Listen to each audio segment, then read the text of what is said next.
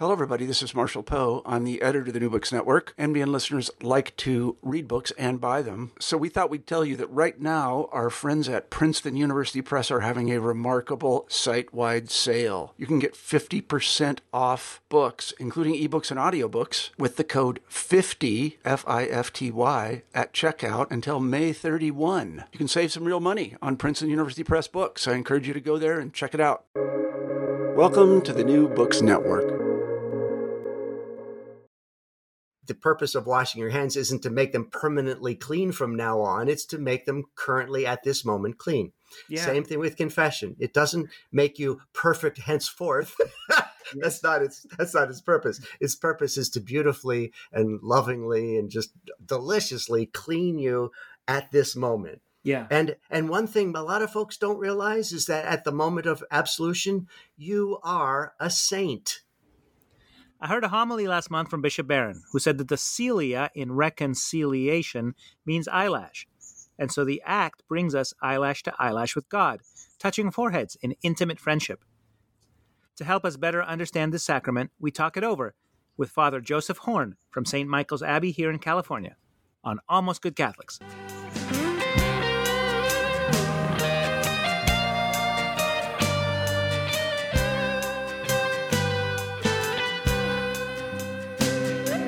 Welcome to Almost Good Catholics, a conversation about theology and apologetics. I'm your host, Chris Obinitz, and I get to ask interesting people who've thought about the big questions to share their conclusions, to explain what we know, how we know it, why we think we know it. I hope this dialogue may help us approach the truth and have a really great time doing it. If you'd like to join the conversation, please email almostgoodcatholics at gmail.com. Uh, I check the email every few days and I appreciate your thoughts and comments. And I just wanted to add that today's discussion is actually the result of a listener who said she would like to know more about confession, the sacrament of reconciliation. And I thought I would like to know more about that too. And that's a really good idea. And so I was able to find our guest today, who is Father Joseph Horn. He's originally from Deerfield, Illinois. He's a Norbertine priest at St. Michael's Abbey in Silverado, California. He just recently celebrated 41 years of the priesthood uh, a couple weeks ago. And so he has heard a lot of confessions and thought a lot about this sacrament. So I'm delighted to have you with us today, Father Joe, and I appreciate you talking with us about the sacrament of reconciliation. Well, thank you. This sounds like a lot of fun. Welcome, welcome. Uh, would you like to tell us a joke? Oh, uh, how about a bad pun? I'll take it. Okay. Uh, how do Catholic cowboys greet the priest when they go to confession? I have no idea. They say, Howdy, pardoner. uh, sorry. okay. Um, thank you. Uh, short and sweet, too. Uh, would you like to tell us a bit about your life and how you became a priest and what is a Norbertine?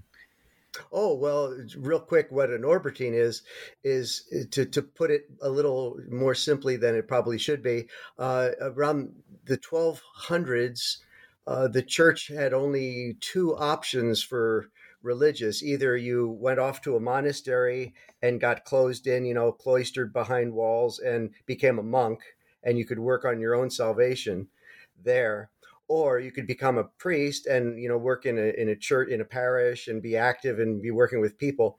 But the problem with both of those options is there's a real drawback. For instance the monks are working on their own salvation in in a monastery didn't get to work with people you know there's that that lack of interaction with the public. And the priests living in a parish working with the people get the benefit of that but they don't get the benefit of praying with lots of other you know fellow monks, as it were, and living that life in the monastery. So St. Norbert said, why don't we take the best of both worlds and have priests who work in parishes, teach in schools, do all the usual active things, but also live in a monastery and pray together. So it's like the best of both worlds. He called it the vita mixta, the mixed ah. life. And uh, that was, he founded the order in 1121. So it's uh, 900 years ago. That's amazing, and, and that's before the uh, friars, which is what I thought you were going to describe, like um, Dominic and Francis, who said, "Let's go out beyond the walls of the monastery and minister to the people." Exactly. It it it was a movement that started really big and, and caught on and became huge in the church back then, and for, for a clear reason that it was a benefit to the, all the members of the order and to those with whom they worked. Yeah, and am I correct that the vita mixta is a response to the previous dichotomy of uh, contemplative or active? That's correct. Attiva, yeah. Um, wonderful. Well, thank you for ex- uh, telling that. And so you and your um, uh, you're not brothers, right? You're all priests. You're all fathers. Is that right? That, that's right. Now, some Norbertine abbeys do have brothers, but we, uh, as a community, voted that we would have just priests. That everybody who joins our community is working towards the priesthood. Yeah, and um, I was I looked at your uh, Facebook page uh, where I I'll put a link. People can follow you, um, and you have just a ton of photography of, of, the very beautiful evening sky in Southern California. Is that a is that a desolate place where where the abbey is, or is it more beautiful? What's the land like around you?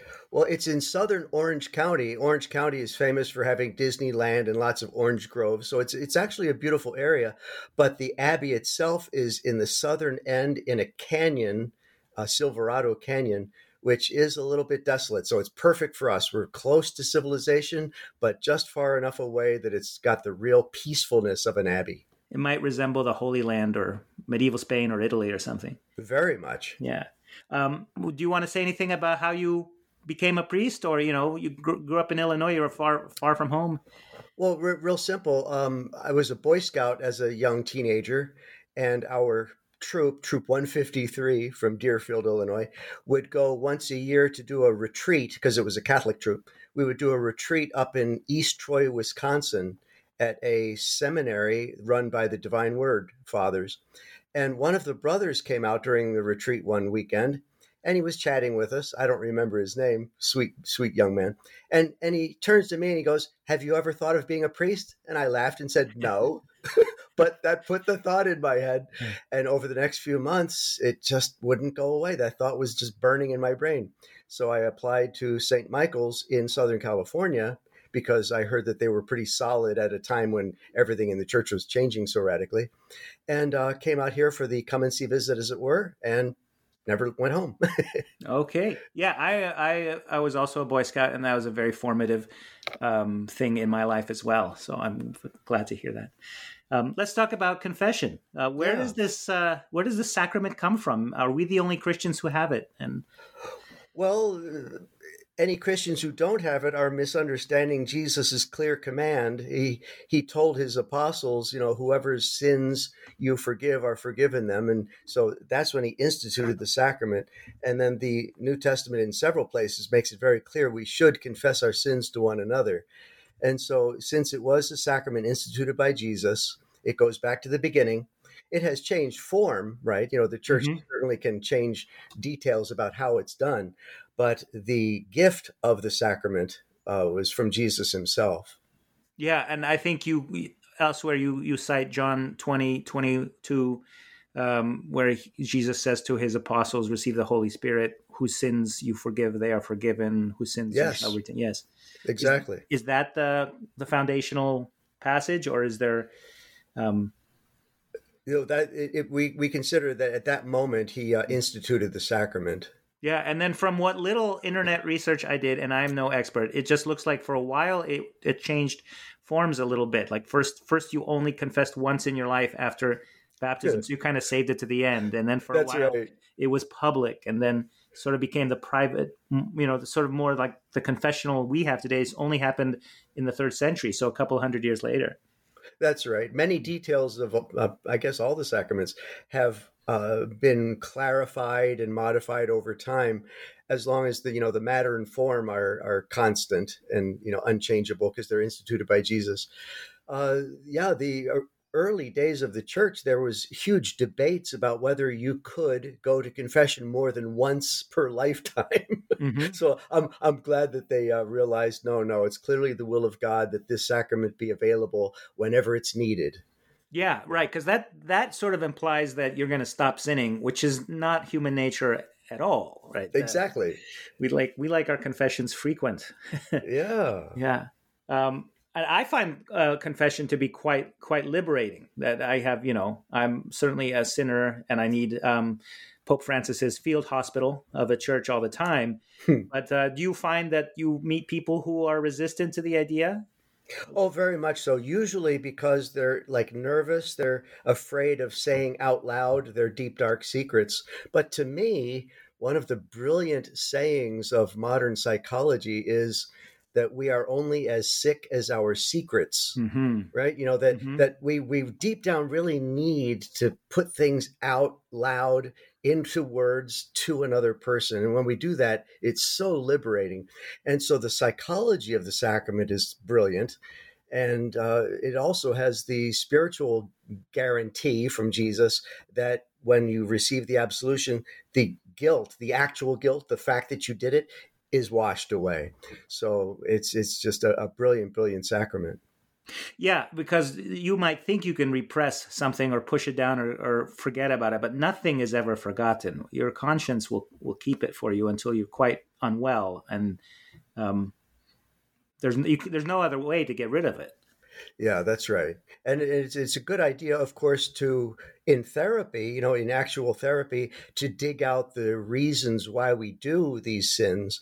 But the sacrament is not therapy. It's, it's, it does something which no therapist can do. It actually removes the guilt itself.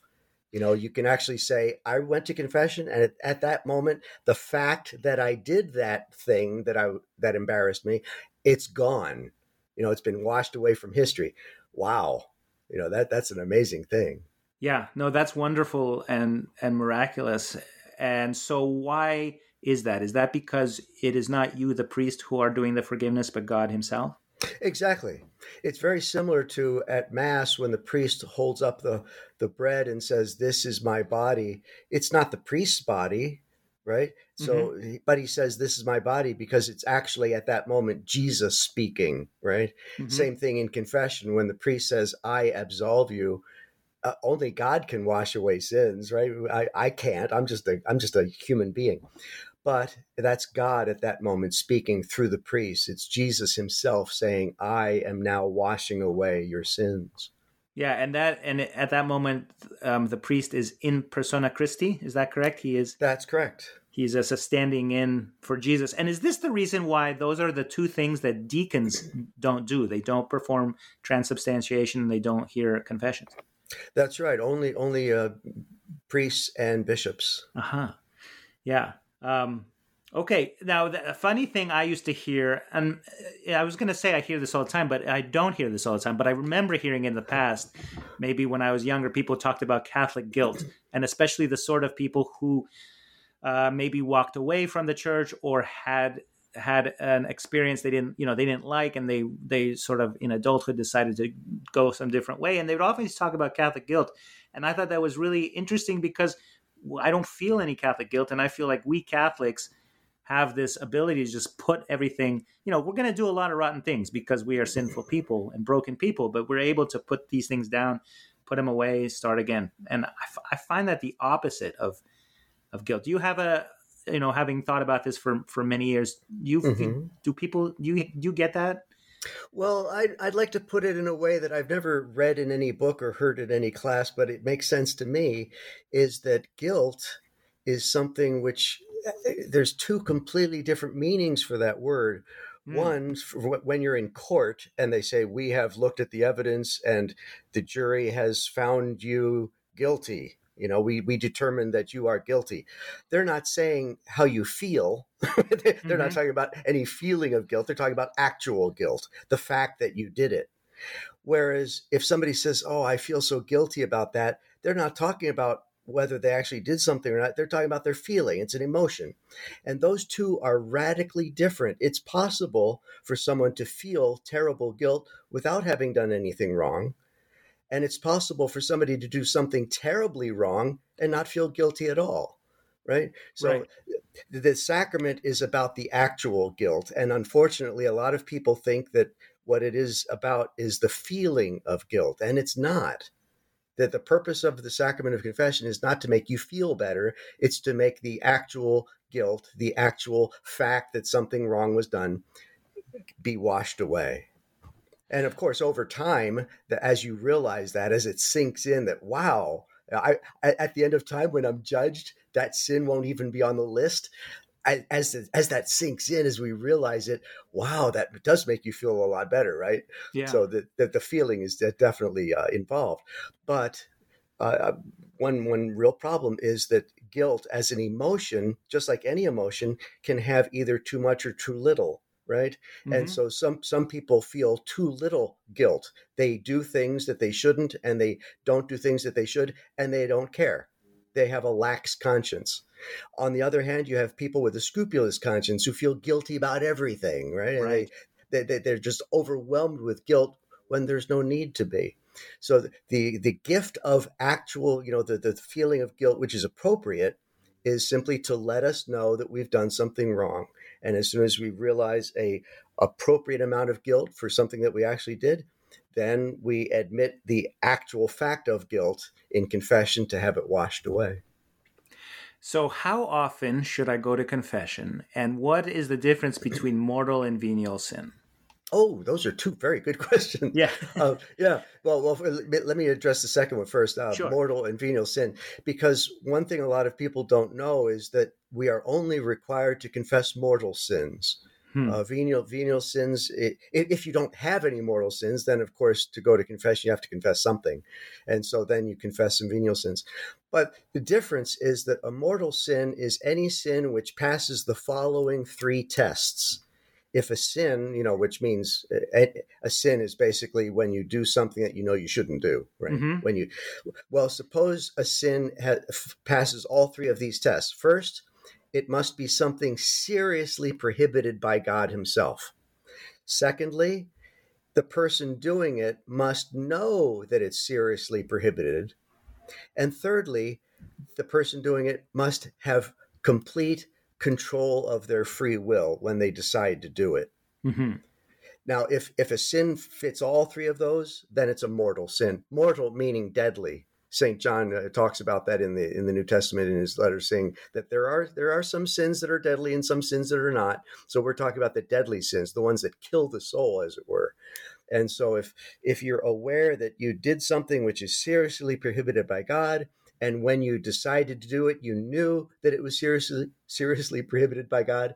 And when you decided to do it you were in full control of your free will then yes you you need to go to confession and confess that because that's how to get those mortal sins washed away. Now if a sin is something you know what we call a venial sin a less important sin a non-deadly sin then it will fail one or more of those tests. Like if something is not seriously prohibited by god like you know minor gossip. Mm-hmm. You know, I'm, I'm, I'm talking about Betty's you know hairdo and how silly it looks. Well, that's mm. a nasty that's a nasty thing to say. That's a minor sin against charity, right? right? And so that would that would be a venial sin. On the other hand, if I steal somebody's car that they need to get to work and you know provide for their family and I steal it knowing that it's going to cause them to lose their job. And it's just a, a, mean, terrible thing to do. That could easily be a mortal sin. And as soon as I realize I should not have done that and I'm sorry, then the, get, the way to get that sin washed away is to go to confession. Now, that's very interesting because I think uh, context matters a lot. So there might be a, a time when I steal something I can't think of an example, but let's say there's a lot of it or it doesn't belong to an individual who needs it, might belong to a community, you know, like somebody left these things, you know, I, I don't know, like, like the most easy one would be like, I, I, I was at the hotel and I stole extra soap or whatever from the cart right. in the, in the hallway. Now, sure, that's theft, but it doesn't sound like it would be a, a mortal sin. Whereas the, the example of theft that you gave sounds like it would be. That's right. Yeah, most most thefts are either petty theft or something not a deadly, you know, something that would not kill the soul. But it is possible for a theft to be so serious that it, that it is a mortal sin. And you, one thing that I always remember is, in the olden days before cars were around, people rode horses. Mm-hmm. If you stole somebody's horse, they hung you. They killed you for that. That was that was a capital crime. Well the reason for that is because people needed their horse. If you stole somebody's horse you were basically killing them. And so stealing somebody's horse was almost murder. Yeah. and so that that's why they would hang you for it. Well nowadays people think nothing of stealing a car. Well wait a minute. That's pretty close to stealing somebody's horse. So yeah, I I think we've gotten away from realizing how serious some sins can be. Right. and then the other thing is if you steal a car and you have no idea whose it is, you are gambling that oh it doesn't matter he, that guy's got insurance he'll get another car who cares mm-hmm. but you don't know and is that would that be like the the the condition of ignorance or not or at least not full awareness of, of your act no no because you yeah, not being aware of who it's going to hurt is very different from not uh, being aware that it's serious mm-hmm. uh, if I steal a car from somebody who does or doesn't need it, it, that that doesn't change the fact of the seriousness of the sin. It can have terrible repercussions down the line that I can't predict. If you steal something with no idea whose it is, then not only are you committing the terrible sin of theft, but also the terrible sin of complete contempt for people. Right? It's like I don't even care whose this is. You know, wow, you know, we should at least care about people enough that we, you know, ask that question whose is this? Should i steal this well that depends on whose it is. No i don't care. I'm just going to steal it. Yeah. wow that's complete contempt for people. Yeah. Now and then you might have an example like robin hood who presumes to steal from an oppressive I don't know, sheriff or whatever, or, or or nobleman to feed the poor. He's breaking a commandment, but he's doing it at least with the intention. I mean, maybe it's maybe it's uh, arrogance, but he's doing it with the intention of serving the poor. What do you think? yeah, that's that's that's debatable because some people would say he wasn't even stealing. What he was doing was returning stolen goods to uh-huh. their owner. So, yeah. Uh, yeah, that's debatable. Yeah. All right. Well, thank you. That that's very um, helpful. The three conditions, and also I think the, the context and, and what you're aware of. Um, I tried to confess during the pandemic online did not exist. I think you have to go in person. There's no that, like there's correct. no confession by Zoom or anything like that. That's correct. It's not allowed. You're not allowed to even confess over the telephone. Yeah, why is that? Because all of the sacraments require what's called moral proximity between the minister of the sacrament and the person receiving it. So, like for instance, if somebody wants to receive Holy Communion, can I mail it to them in an envelope or in a package? No, because then I'm not administering the sacrament to them, right? I, I have to be there with the person when I administer Holy Communion to them, and that's it's that way for all the sacraments. Um, now, one funny example of a of a exception almost is some confessionals have a telephone receiver hanging there at in the penitence booth. And the reason for that is some people are hard of hearing and they can pick up that little telephone receiver and hear the priest better. Oh wow! and, yeah. And and, and and and church always says, no, no, that's not really a telephone. You're not you're not confessing by telephone. That's just because you, are right there. You're right next yes. to the priest. So as long as there's that moral proximity, you know, the the physical closeness, then the sacrament can be valid. If there's no moral proximity, it's not valid. That seems to me very very important. That the the means by which a sacrament happens is not about the bread or the oil or the wine or the um, what the the item. It's about the relationship. Is it right between the two people, or or what? But that's part of it. Also, uh, by the definition of sacrament itself, which says that it's a visible sign. If I were to hear somebody's confession over the phone, there's no location on the planet where it would be a visible sign. If you see me talking on the phone, it's not clear that a confession's going on. Whereas if two a priest and a penitent are close to each other and there's a confession going on, you can tell it's a visible sign, right? Mm-hmm. And so for the sacrament to be a sacrament, it has to fit that definition of being a visible sign. Okay. Um, and did we did we answer how often we should go? Uh, oh no, no, no, no. That that does flow, however, from yes. the definition of uh, mortal and venial sin. If you don't conf- commit any uh, mortal sins, then you don't have to go to confession uh, more than once a year. The church, uh, one of the commandments of the church, is to go at least once a year. Uh, however, if you're aware of mortal sin, then you really should go as soon as possible after realizing that you are guilty of that mortal sin. St. Aloysius Gonzaga, when he was a young man, was so phobic of dying in the state of mortal sin that any time he was aware of having committed anything that even might have been a mortal sin he would immediately go off to confession mm-hmm. so i mm-hmm. think that's great advice that some some people go every 2 weeks some people go once a month i think the majority go once a month the popes for many many popes have have gone once a week so you know it's really up to you but uh, definitely whenever you're aware of a mortal sin go immediately. And otherwise uh, it's a good idea to do it regularly um, like every two weeks or once a month. And that way when you check your conscience you know when you do an examination of conscience it's it's easier to look back in the past. You don't have to reach back years and years and years. Yeah yeah. Um, and uh, what do you think about receiving communion without going to confession?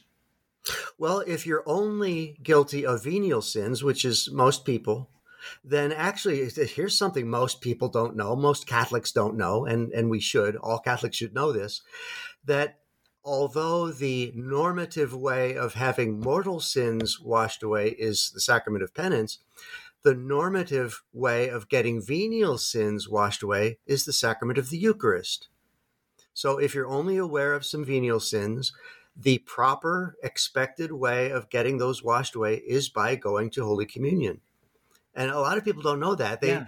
they they will stay away from Holy Communion until they go to confession for venial sins. And that's that's okay. That's allowed. You know, confession certainly does wash away venial sins, but they're denying themselves of a great sacrament, the greatest of all sacraments, mm-hmm. uh, when they don't need to. Yeah, because it's that's what that's who it's for, right? It's for the it's for the, it's for the hungry and the sick. It's right. It's it, it, that's, that's what, right. Exactly. Yeah. Yes. Um, um, thank you so much. I think that might be the most useful thing we just told everybody. Um, please take communion. Uh, how yeah. about the the seal of confession? What are the rules? Well, uh, unlike most things in life, which you know, uh, there's always exceptions to every rule, right? Yeah. Well, amazingly, the seal of confession has no exceptions at all. Period. It's absolute. So no priest at all ever is allowed to use in any way what he heard in confession, uh, you know, in such a way that it would um, reveal either a sinner what they did, or you know, uh, something that would connect a sin to a particular penitent, and and it's an absolute rule. So so like for instance, suppose the king calls me in and says, "You are the confessor of my wife, the queen." Yes, yes, I am. Uh, and so tell me what she told you last night in confession. I'm sorry, uh, I cannot tell you that. Mm-hmm. But I'm the king. You have to. Well, I can't. I'm a priest. I'm not allowed to. But I'm the king. I'm ordering you to, or else I will have your head cut off. Well, fine. Go ahead, cut my head off. I'm not using it anyway. You know, it, yeah. it's, it's, it's, it, it, it's, a, it's an absolute rule that there have been many martyrs who were executed because they refused to reveal what was heard in confession. Yeah. Um, now, what if there is uh, something that could be harmful to others? Right? Like I, um, I, I confess that I'm pl- plotting this, this, um, this crime, this mm-hmm, murder. Mm-hmm, mm-hmm. Same, absolute, yeah. no matter what. Oh, yeah. one of my favorite examples is suppose somebody comes in and says, "Bless me, Father, for I have sinned. It's been a week since my last confession. I, I confess that I, I was so mad at you for that awful homily you gave last week that I put." poison in the food that you're going to eat half an hour from now for dinner. uh, and, and, I'm sorry I did that. Yeah. I, I, I absolve him and I send him on his way, and I have to go then eat that dinner. What if you suddenly feel not hungry? if if if I if I make the decision to use what he told me in confession, then I'm breaking the seal. Yeah, and and um, astoundingly, in in communist Russia, you know, before communism fell, yeah, uh, or or or at least they told us it fell, um, that there were many people who were worried whether a priest was a real priest or some fake priest planted by the government, and they would test them that way. They would say something in in confession, which they would then keep an eye out to see whether the priest revealed it, like to the government or whatever and that way you could actually separate the real priests from the fake ones. Right. I might confess that I hid the the secret book for the secret club behind that painting, and then if somebody goes looks there, exactly. yeah. All right, but now what if um, you, I didn't poison your dinner, but I poisoned the dinner for the school children and in your parish? What I would what I would do in a case like that is I would tell the penitent, for your penance, go and remove it, yeah, and then and then leave it at that. yeah, and I can't I can't tell anybody yeah, right. because for for all I know, it's a test, and he never actually did such a thing. Right? It- It's it, the bur- the burden is on him, not on me. Yeah, no, that's just amazing, and um, I I understand it. Uh, is there a condition in which absolution would be withheld? For example, I'm planning this crime. Forgive me. You would say like, well, on condition that you're not doing this thing, or I stole I stole you know this car from this poor working family. Please forgive me. Well, on condition that you return the car to them, your sins are forgiven. That sort of thing. Well, I can't give conditional absolution. Um, there is such a thing as conditional absolution, but it's it, it wouldn't be related to that. Uh, what what I could do is, uh, oh boy, how can I say this? I cannot say uh, I absolve you for a sin that you are planning to commit as long as you t- promise me that you won't do it. Yeah, No, you you can't absolve a sin that hasn't been done yet. yeah, However, if a sin has already been done and they are sorry, then I absolve it. yeah. Yeah. Even if they don't turn themselves in, you know, to the authorities, etc. I, I can I can give them that as their penance, Yeah. but whether whether they do that penance or not does not change the fact that the absolution is valid. So as sin is per, as uh, um, is uh, forgiven, w- whether or not you do the penance. Correct. And a lot of people Ah. don't know that. A lot of people will come in and say, "Oh, Father, I feel terrible. I was given a penance and I forgot what it was, so I have to reconfess all my sins." no, no. As soon as the priest says the three words, "I absolve you," at Yeah. that moment, all the sins are washed away. Yeah, yeah. And I don't know if you clicked on that link that I sent the other day um, from Godfather Part Three, where Michael Corleone, the main character and the terrible mob boss who has killed so many people, is confessing to the um, uh, Cardinal um, Luciano, who would later become Pope John the First in the movie, um, and you know he confesses all these sins, and the the cardinal hears him and says, "Well, I know you won't. I know you could be redeemed, Michael, but I know you're not going to change your ways." Um, sort of like, I wish you would turn over a new leaf because I could see that you could be a good man. However, even so, you know, ego te absolvo, etc. Um, so he forgives him the sins because we, you know, we need the forgiveness, but but he he appreciates that you know this man is a terrible criminal, etc., and a murderer. Mm-hmm. It's a very powerful. Very I'll have to check that out. Yeah, yeah. I'll, I'll put it. Well, it's very beautiful. Um. Anyway, I love that movie. Uh, yeah, you you sent me uh, a movie suggestion, which was Zorro, and I watched that last night. Isn't that a silly scene? very, very. What did you think? Okay, so um, do you want to tell our listeners what happens? Oh, it's so funny that uh, the the young lady. Uh, oh well, first of all, Zorro is running around, of course, you know, chasing, and he runs into a church and hides in a confessional Yes. in, in, in the priest's side, and then the young lady, the, the the heroine of the movie, she comes in to confess, and she she says, "Bless me, Father, for I have sinned. It's been three days since my last confession." And he laughs and goes, three days? What can you do in three days?" and and and she winds up basically confessing that she has kind of fallen head over heels in love with this dashing, handsome young man Yeah.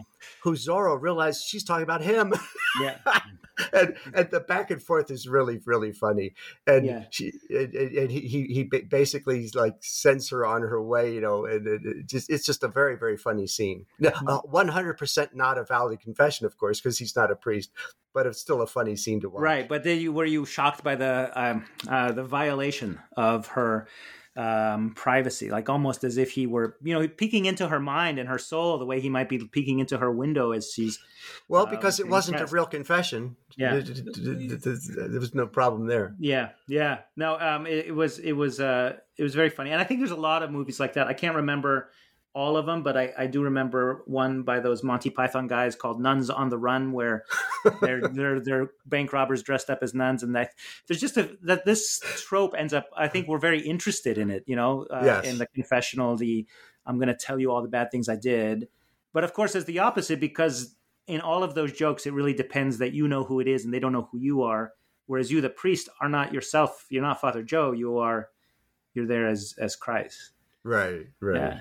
So how does it how does it feel? Do you come out of um, confession exhausted? Do you come out of confession uplifted Oh, and oh, hopeful? Re- Do you? re- related to that, can I tell you Yeah. kind of a secret? Before I was ordained, you know, for you know, we're in the seminary for years and years preparing for the ordination. During that whole time, the only thing that really worried me was what do you say as a priest in confession? Mhm. I mean, that, that, that I, I, I was afraid of hearing confessions because I, I felt like completely unworthy and just clueless about what uh, how to do it. And then I was ordained and started hearing confessions, and oh my goodness, what a what a difference, what a change! I I had no idea before ordination how beautiful it is to see people coming in who are struggling so hard to be good. Mhm. I mean, that, that, that's an awesome thing. I think of policemen who are dealing with people who do bad things and are trying to get away with it. Yeah. Whereas on yeah. the, I'm the opposite. I'm, I'm working with people who have done wrong things, but are really struggling their hardest to be better. What a beautiful thing that is. And and so after every single confession, I just feel like a, a load has been lifted off my soul and off the soul of the penitent. It's it's a beautiful, beautiful thing. That's that is wonderful. Yeah, that makes a lot of sense. How much uh, time do you spend uh, hearing confessions usually? Uh, well, we, we have them here at the Abbey uh, three hours every day. And then at most parishes, they have scheduled uh, confessions. I, I help out every weekend at St. Thomas More in Irvine, uh, Southern California, but I don't help there with confessions because I'm here at St. Michael's Abbey. But we, we have confessions three hours every day, and, and we take turns in the confessional working with folks. Yeah. Do you have any advice for, um, you know, is it better to uh, confess sitting face to face or behind the screen, or is it better to drive Oh. over one parish over so you don't know the guy you're going to talk to, that sort of thing? uh, if it ever happens that somebody feels like they're resisting that like there's some sort of resistance about going to confession then a suggestion i definitely would make is go to a parish you normally don't go to and go behind you know go to confession behind the screen. That way there's no uh, hesitation about what impression you will make on the priest right? It- he doesn't know Yeah. you you don't know him you won't recognize each other afterwards it's completely anonymous and that can really help if there's any nervousness about confession. On the other hand, a lot of people love the psychological impact of a face to face confession. And so, whenever that's helpful, that's also a wonderful option for people now.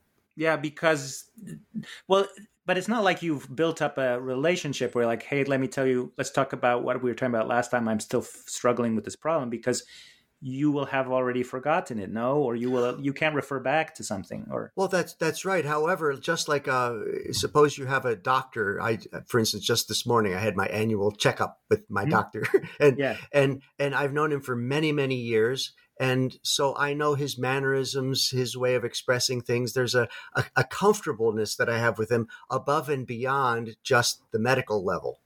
Same thing with a priest. If there's a priest who you know pretty well, you've Yeah. gone to confession many times, then you will know what sort of questions he asks. You know how he words things. You you're on- you're on the same frequency, and that can really help when you're uh, confessing the deep dark secrets of your soul. yeah. But I have such shame for the things I do. Whereas when I see a doctor, it's not my fault that I have, you know, a a, a bad knee or whatever.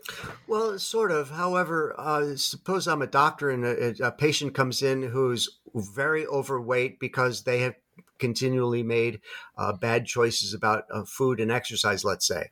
Yeah, Would, would, would the doctor shame them? Would the doctor embarrass them about that? No, the doctor is a professional, and the doctor would be glad that they're there to see them and give them whatever advice and help they can. yeah, Same th- same thing with confession. Yeah, Uh, whenever you, whenever you go into the priest, the priest isn't sitting there judging the sin.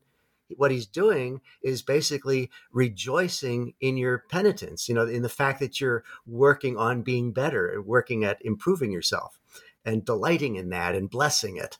So uh, there- there there should there should be no awkwardness or feeling of shame about face to face with the priest. yeah. Because we're all sinners, including the priests. Exactly. Yeah. And it's really interesting because some of the greatest saints are the ones who say, you know, I am the most wretched of sinners and so on. And you're, you, it might be like Mother Teresa or something like that. And you'd be like, seriously? this is are you just exaggerating for you know literary effect or do you really believe this and i th- i'm convinced they really believe it because they they see all the shortcomings as we all do my favorite professor in theology father Ignatius O'Brien, he, he uh, an Irish Dominican. He was he was brilliant. And one time he said, "A keen sense of sin is nothing other than a keen awareness of the presence of God." Mm-hmm. And I thought, wow, that's why these great saints all consider themselves the worst sinners because they were so close to God. Yeah. And the different the difference between the awesome perfection and infinitude of God compared to us, wow, it, it really does make you realize how sinful and needy we are of, of a savior. Yeah, yeah, yeah. And um, there's something about the fact that it puts you in the the relationship of a child, right? Because if I have a toddler who has a dirty face or keeps falling over, like I'm just gonna pick them up and dust off off their trousers or, or help them wash their face or wash their hands or whatever. I'm not going to be angry with the child because the child makes the same mistakes over and over and over again. That's right. Oh, uh, related to that, can I point something out? Yes, please. What one thing I've heard many people say over the years is, I think I'm going to stop going to confession because I keep confessing the same thing over and over and I'm not getting any better. So the, the confession just isn't doing any good for me. Yeah. Uh, you know what that's like? That's like saying, I keep washing my hands and they keep getting dirty again. So I'm just going to stop washing my hands. no, nobody yeah. says that. Yeah. Right. But we, we, we all realize that the purpose of washing your hands isn't to make them permanently clean from now on. It's to make them currently at this moment clean. Yeah. Same thing with confession. It doesn't make you perfect henceforth. that's not its that's not its purpose. Its purpose is to beautifully and lovingly and just deliciously clean you at this moment. Yeah. And and one thing a lot of folks don't realize is that at the moment of absolution, you are a saint it actually turns you into a saint, a holy person, right? Mm-hmm. And and of course, the challenge is then staying that way.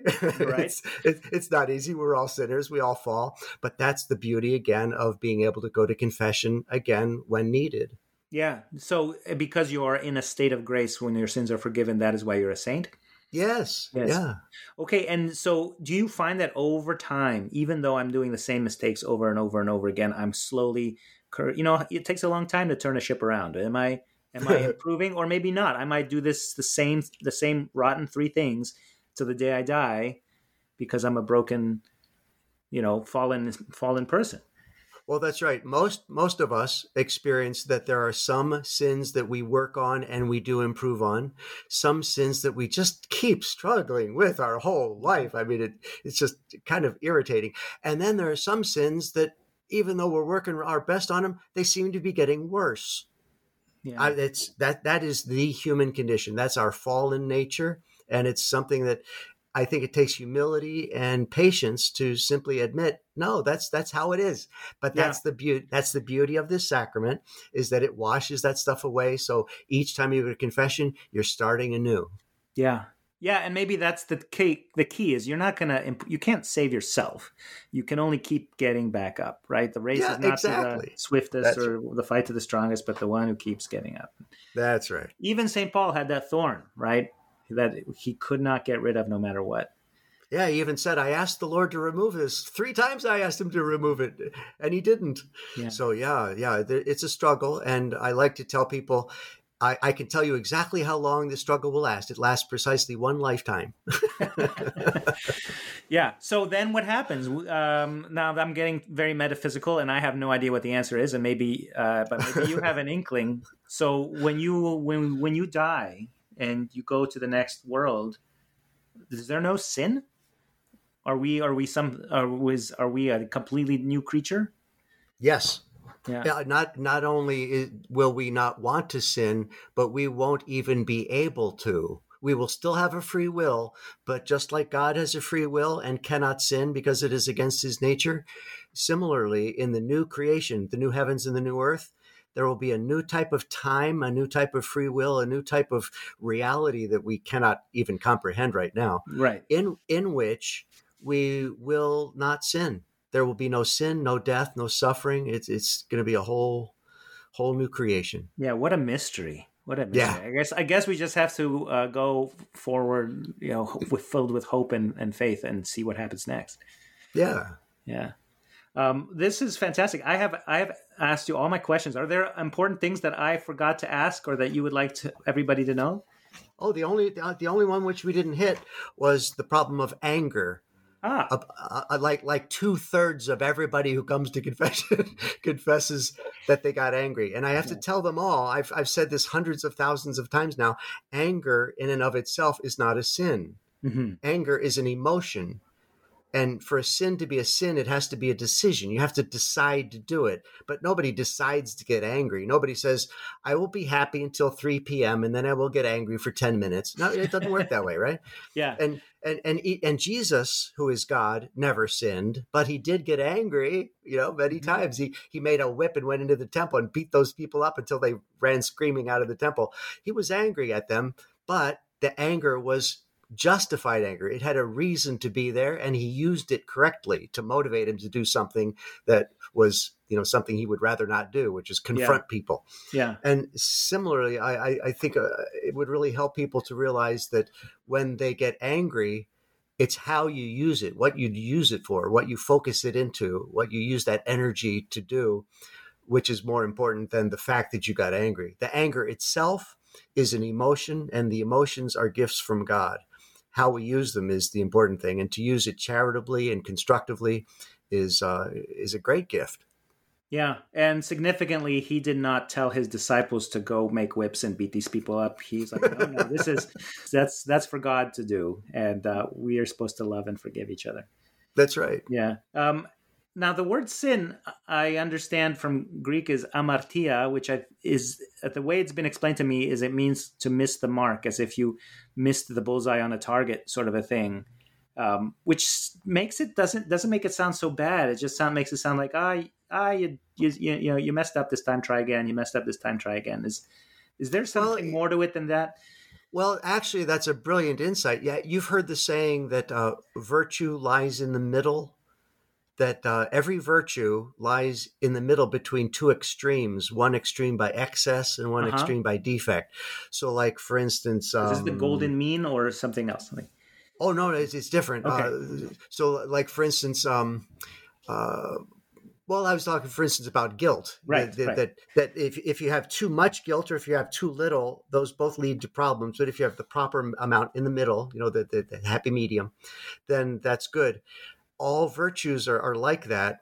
And I already forgot what we were talking about. About sin and missing the mark. Oh, that's right. That's right. That's right. So sin is always a decision of what to do. So if you if you go to one extreme of doing something too much or the other extreme of doing something too little and you decide to do it that way, that's a sin.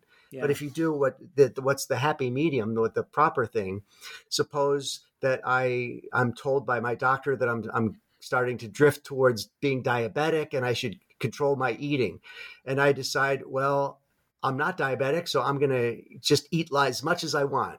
Well, that's eating too much. That's that's a sin. That's a sin of, of gluttony, right? Mhm. Or suppose I say, oh, I, I have to be uh, over cautious about this and start starving myself. That's the sin of you know of, of not eating enough, of, of damaging myself physically.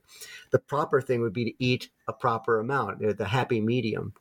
All sin lies somewhere on one extreme or the other. And so, in a way, that's correct to say sin is a matter of missing the mark, of missing the mark of the happy medium. Yeah. Which also, eh, you know, we have sins of commission, which everybody knows. I was cruel to my to this person, but we also have sins of omission, right? Whereas I mm. failed to stick up for the the person when I should have, and maybe that's it too. Exactly. That's why in the in the act of contrition, we basically say, not only will I avoid doing things I know I shouldn't do, but I will also be sure to do the things that I know I'm supposed to do. Yeah, and the act of contrition we should add because I've been in confession when somebody said, uh, with a, I'm sorry, where the priest said, say the act of contrition, and I didn't know it. So I think you should, before you go in there, have it on a card or, or, or on your phone so that you can read the act of contrition when the father asks you. That's a good idea. Also, please please note that there are about 17 different versions of the act of contrition. Mhm. So if you are not quite sure of one version, if you don't have one memorized or a copy handy or on your cell phone, then be sure to just ask the priest to help you with it. I always bring a stack of little printed out acts of contrition on cards that I hand out. Yeah. So that helps people with the act of contrition. Well, that that is brilliant. Thank you so much, Father Joe. Um, thank you for your wisdom and your time and for all of this very helpful information. I hope all of our listeners will be off to confession this weekend or at their soonest time. Um, and I really enjoyed it. I'm looking forward to my next confession a lot.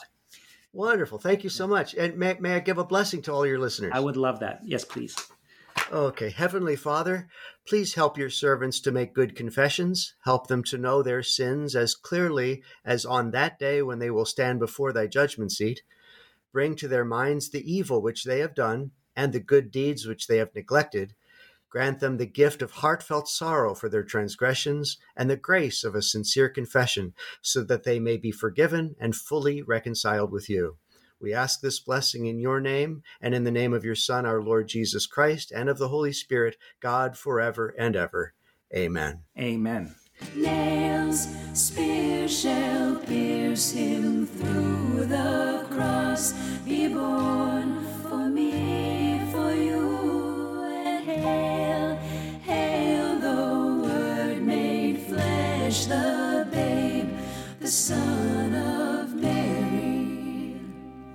Chris Odinius and Father Joseph Horn recorded this conversation on, on July 13, 2022.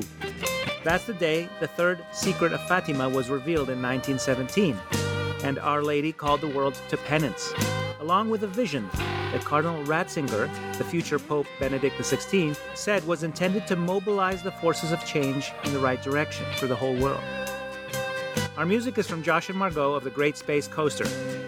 Their website is gscoasterband.com. And the image of the dog is taken with the kind permission of the Dominican Friars of England, Scotland, and Wales from their website, english.op.org. I'm Chris Odinitz.